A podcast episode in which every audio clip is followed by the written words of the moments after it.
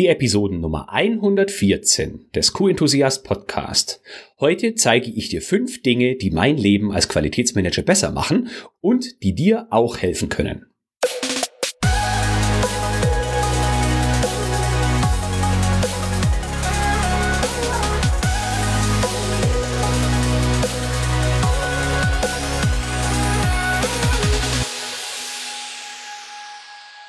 Ein enthusiastisches Hallo und willkommen zu einer neuen Podcast-Episode. Ich find's wunderbar, dass du auch in dieser Woche wieder mit dabei bist. Ich bin Florian Frankl und dies ist der Podcast mit der QM-Umsetzungsgarantie. Heute wird es sehr viele Links geben, denn ich empfehle dir einige Produkte in Anführungsstrichen oder einige Ressourcen. Ähm, du findest all diese Links in den Shownotes zu dieser Episode auf q-enthusiast.de und dann unten im Suchfeld die Episodennummer 114 eingeben. Du musst also jetzt überhaupt gar nichts mitschreiben, du wirst dort alles zusammengefasst finden. Fangen wir gleich an mit der ersten Sache, die mir als Qualitätsmanager meine Arbeit leichter macht. Das ist Meistertask. Meistertask ist eine Plattform, also eine App sowie auch browserbasierte Anwendung. Äh, man könnte es als Aufgabenverwaltungsprogramm bezeichnen, aber Meistertask ist noch viel mehr. Wenn man sich dort registriert und das erste Projekt öffnet, dann ist das so eine Art klassisches Kanban-Board. Also es gibt dort eine Spalte offen und eine Spalte in Arbeit und eine Spalte erledigt und dort kann man die Aufgaben rumschieben und noch ganz viele unterschiedliche Sachen mehr machen. Ähm, wofür ich dieses Tool nutze, außer für Aufgaben verwalten, ist, ich habe jetzt natürlich auch auf Q-Enthusiast, äh, für den Q-Enthusiast nutze ich das Ganze. Dort habe ich äh, verschiedene Zeitachsen, also die Zeitachse der aktuellen Woche, die Zeitachse des aktuellen Monats, dann ein Quartal, dann ein Jahr, dann sieben Jahre und Ideen habe ich dort alle verwaltet. Und so kann ich ganz gut sehen, was habe ich wann zu tun und kann dort Bilder anhängen und alles Mögliche tun. Ähm, ich nutze Meistertask außerdem für die Verwaltung der Lebensmittelsicherheitsaufgaben der Milai. Immer wenn wir eine Änderungskontrolle in der Firma haben, dann legen wir die dort ab, arbeiten im Team zusammen an dieser, äh, an dieser Änderungskontrolle und äh, ja, legen fest, wie die äh, Effektivität bewertet wird und wann wir die Aufgabe abschließen können, weil wir sicher sind, die Änderung war erfolgreich oder nicht und wir müssen etwas anderes tun. Ich nutze es außerdem für Einarbeitungspläne neuer Mitarbeiter. Wir haben dort auch einen Prozess implementiert, wie wir Analysenzertifikate für Fertigprodukte in einem Team aus drei unterschiedlichen Abteilungen prüfen. An dieser Stelle verweise ich dich gerne auf meinen YouTube-Kanal. Dort gibt es nämlich mittlerweile das erste Video zu Meistertask. Ich erkläre dort nämlich, wie ich mich mit Meistertask organisiere. Den Link zu diesem Video findest du in den Show Notes. Und wenn du diese Episode deutlich später hörst, kannst du sicher sein, ich habe bereits einige weitere Meistertask-Erklärvideos dort eingebunden, in denen ich nicht nur zeige, wie die Software funktioniert, sondern wie ich sie konkret im Qualitätswesen oder als Führungskraft nutze. Die zweite Sache, die ich mit dir teilen möchte, ist die Tastenkombination der Windows-Taste, der Umschalttaste und des Buchstaben S. Also Windows plus Umschalttaste plus S. Das ist nämlich die Tastenkombination für alle Windows-Nutzer, mit der man einen Screenshot machen kann. Und nicht nur einfach irgendwie Screenshot. Ähm, und dann brauche ich noch ein separates Programm, wo ich das Ganze dann reinkopiere und dann noch äh, zuschneide. Ähm, diese Tastenkombination friert den Bildschirm ein und ich kann mir dann mit der Maus den Bereich ausschneiden, der mich interessiert. Ich nutze das jeden Tag, zehnmal oder häufiger pro Tag. Ich finde es grandios. Du brauchst kein Snippet-Tool oder wie diese ganzen Dinge heißen, musst nicht Paint oder Word aufmachen und das reinkopieren und zuschneiden, sondern du kannst es direkt zum Beispiel in eine E-Mail rein ähm, machen und es ist wunderbar. Also die Tastenkombination, äh, von der habe ich vor einem halben Jahr gehört und ja, wie viel Zeit ich verschwendet habe, nur weil ich die Tastenkombination nicht kannte, unfassbar. Also, Windows-Taste, Umschalttaste, also Shift und der Buchstabe S haben mein Leben maßgeblich bereichert. Vielleicht lachst du jetzt, äh, aber ich weiß nicht, wie viele Kombinationen, äh, Tastenkombinationen es gibt, die mein Leben ähnlich bereichern würden und die ich nicht weiß. Also, da siehst du wieder mal, welches Potenzial in Dingen steckt, die wir nicht wissen. Doch nun gleich weiter zur dritten Sache von fünf. Und das sind Pivot-Tabellen. Also in Microsoft Excel.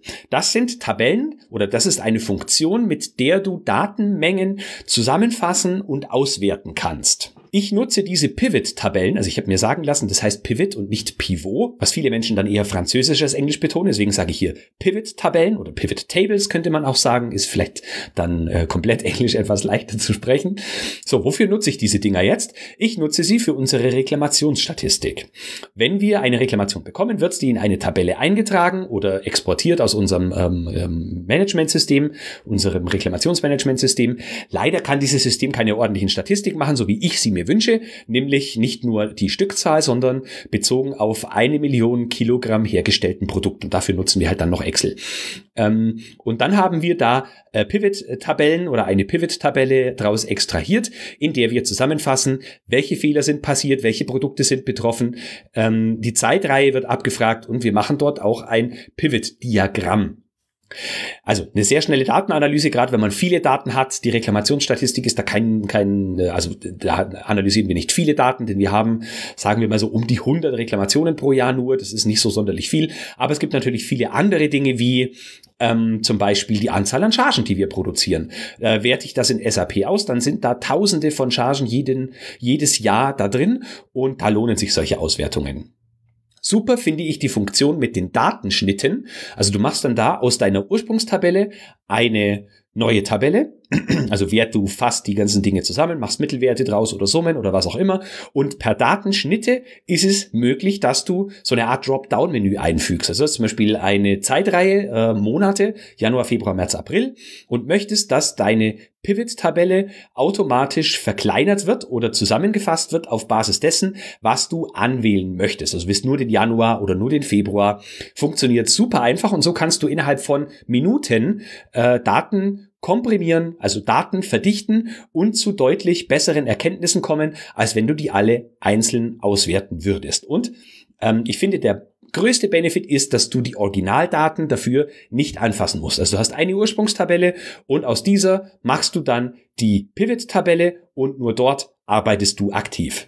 Wir nutzen das Ganze außerdem für unser Umfeldmonitoring, wo wir ganz viele unterschiedliche Probenahmestellen, also an Böden, an Türklinken, an Wänden und und und, haben, wo wir gucken, ob unsere Produktion mikrobiologisch in Ordnung ist. Ähm, und dann verdichten wir die Daten über verschiedene ähm, verschiedene Bereiche, je nachdem, wie nah die am Produkt sind und welche Mikrobiologie wir uns anschauen und auch wo genau, also in welchem Ort, in welchem Raum wir beprobt haben. Das sind alles Dinge, die man da super aggregieren kann. Falls du dich mit Pivot-Tabellen noch nicht beschäftigt hast, mach es. Such dir ein YouTube-Video. Ich habe dazu auch mal eins gemacht. Da geht es allerdings um Power Pivot. Das ist nochmal ein bisschen anders. Ähm, aber such dir da ein Video, das dir die Grundzüge erklärt. Damit kommst du schon super viel weiter. Ist total easy. Mit zwei Klicks hast du die Tabelle erstellt und dann kann es losgehen mit Daten Datenauswertung. Die vierte Sache ist die App, also die Smartphone-App Scannable, also scannbar auf Deutsch. Äh, wobei Scan ist auch nicht Deutsch. Ja, du weißt, was ich meine. Scannable heißt die App. Es gibt mittlerweile wahrscheinlich ähm, hunderte von Scan-Apps für Smartphone. Ich möchte hier äh, nicht eine speziell hervorheben, weil ich glaube, es ist die beste. Es ist halt die, die ich nutze, denn sie ist mit Evernote integriert. Evernote empfehle ich hier jetzt nicht, weil das für die meisten Qualitätsmanagerinnen und Qualitätsmanager ja nicht, nicht notwendig ist zu nutzen. So was ähnliches wie Dropbox, inklusive Notizenverwaltung. Aber was Scannable super macht, ist, du kannst Dokumente scannen, zum Beispiel in internen Audits und dorthin verschieben, wo du sie haben möchtest. Ähm, aber der eigentlich Clou in Anführungsstrichen, wofür ich es nutze, ist für das Scannen von Visitenkarten. Scannable kann super die unterschiedlichen Formate von Visitenkarten erfassen und kann automatisch diese Kontakte in das Outlook-Adressbuch zum Beispiel importieren. Du kannst dann mit einem, äh, sagt man, äh, Tab, also mit einem Druck aufs Display, eine Taste ist es ja nicht, ähm, kannst du den Kontakt mehr oder weniger fehlerfrei in dein Adressbuch überführen. Ähm, was diese App auch super macht, ist, die, es gibt ja verschiedene Länder, in denen unterschiedliche Visitenkartenstandards herrschen. Die asiatischen Visitenkarten sehen zum Beispiel ganz anders aus als die europäischen und jede Firma hat auch nochmal so sein anderes Design. Da ist der Name woanders als die Firmenanschrift und und und. Das macht die App ziemlich gut. Solltest du noch nie eine Scan-App ausprobiert haben, mit der du Dokumente und Visitenkarten scannen kannst, dann schau einfach mal im App Store, im Google Play Store, wo auch immer du, mit welchem Smartphone du unterwegs bist. Ähm, die können das mit Sicherheit auch. Und was ich noch dazu nutze, ist das äh, Smartphone-Programm oder die Smartphone-App Kontakt Sync. Also die äh, Shownotes gibt's in den Shownotes gibt's den Link dazu. Kontakt ist nämlich deutsch geschrieben und Sync ist dann wieder englisch geschrieben, ist ein bisschen komisch. Was diese App nämlich macht, ist, ich kann dort Google Kontakte mit meinem iPhone Adressbuch synchronisieren. Also ich spreche jetzt hier von privaten Daten und nicht von den Milei Daten. Dort haben wir natürlich keine Kundendaten über Google Kontakte, ähm, aber private Daten hier habe ich zum Beispiel über ähm, die Google Kontakte und da kannst du super über das Smartphone eben von den Google Kontakten ins Smartphone synchronisieren und wieder zurück. Die Zwei-Wege-Synchronisation.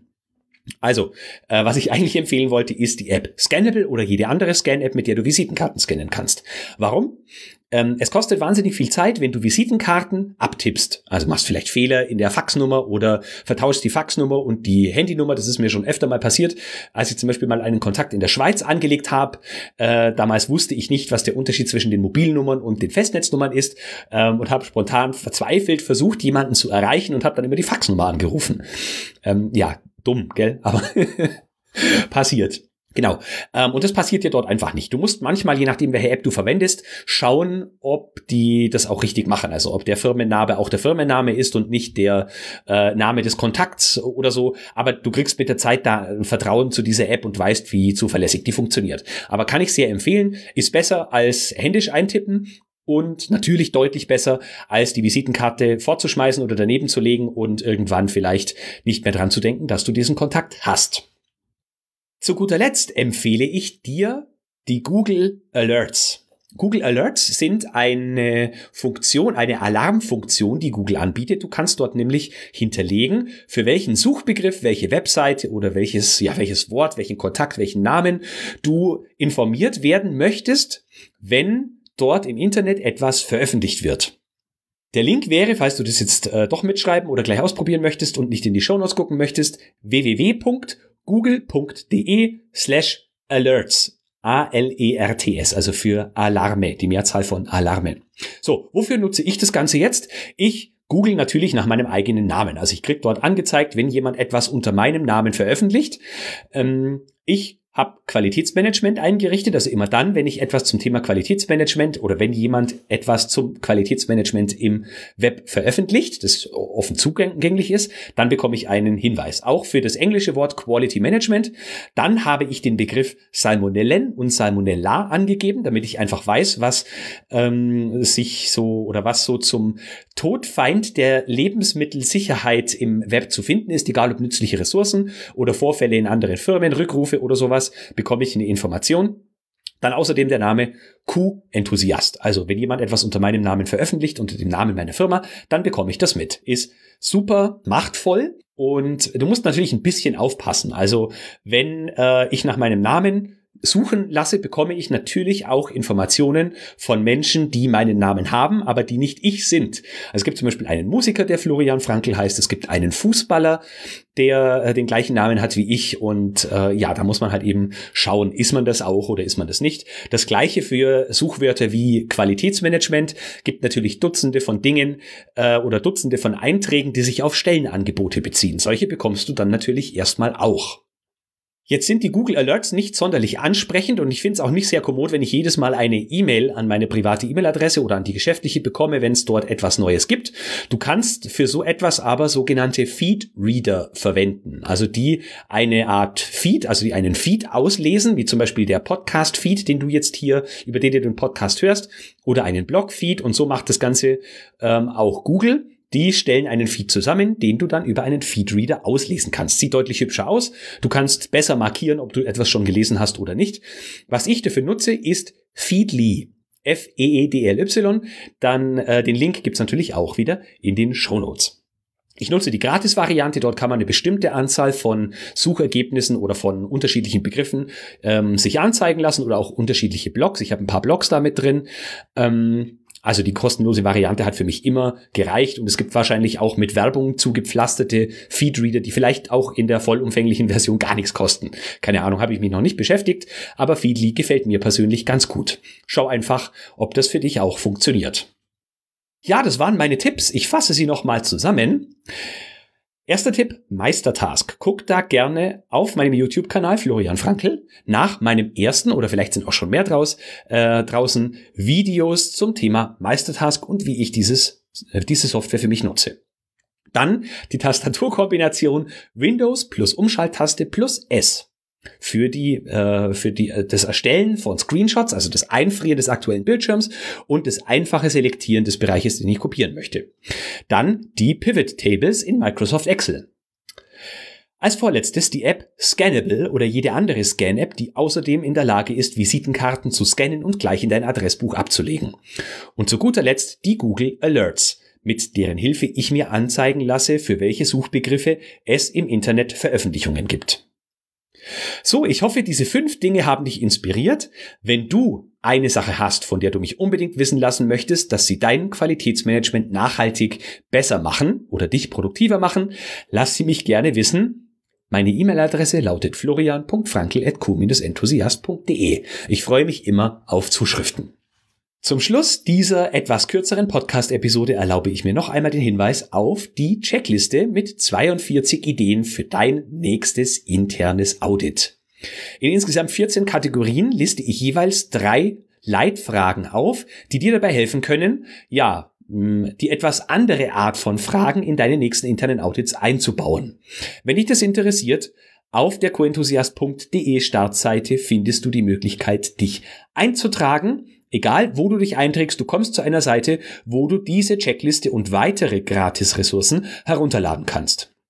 Würde mich freuen, wenn auch du mit dabei bist. Du bekommst dann außerdem nützliche Informationen. Ähm, du stellst ja fest, es passiert einiges beim Co-Enthusiast, angefangen vom YouTube-Kanal ähm, über neue Produkte, die ich auf den Markt bringe, bis hin natürlich zu weiteren interessanten Ressourcen, die du total kostenfrei ähm, erhalten kannst und über die ich dort informiere. Also, würde mich freuen, wenn du mit dabei bist. So, genug Eigenwerbung. Ich wünsche dir eine wunderbare Woche, hoffe, wir hören uns nächsten Mittwoch wieder und denk immer daran, Qualität braucht kluge Köpfe. So wie dich.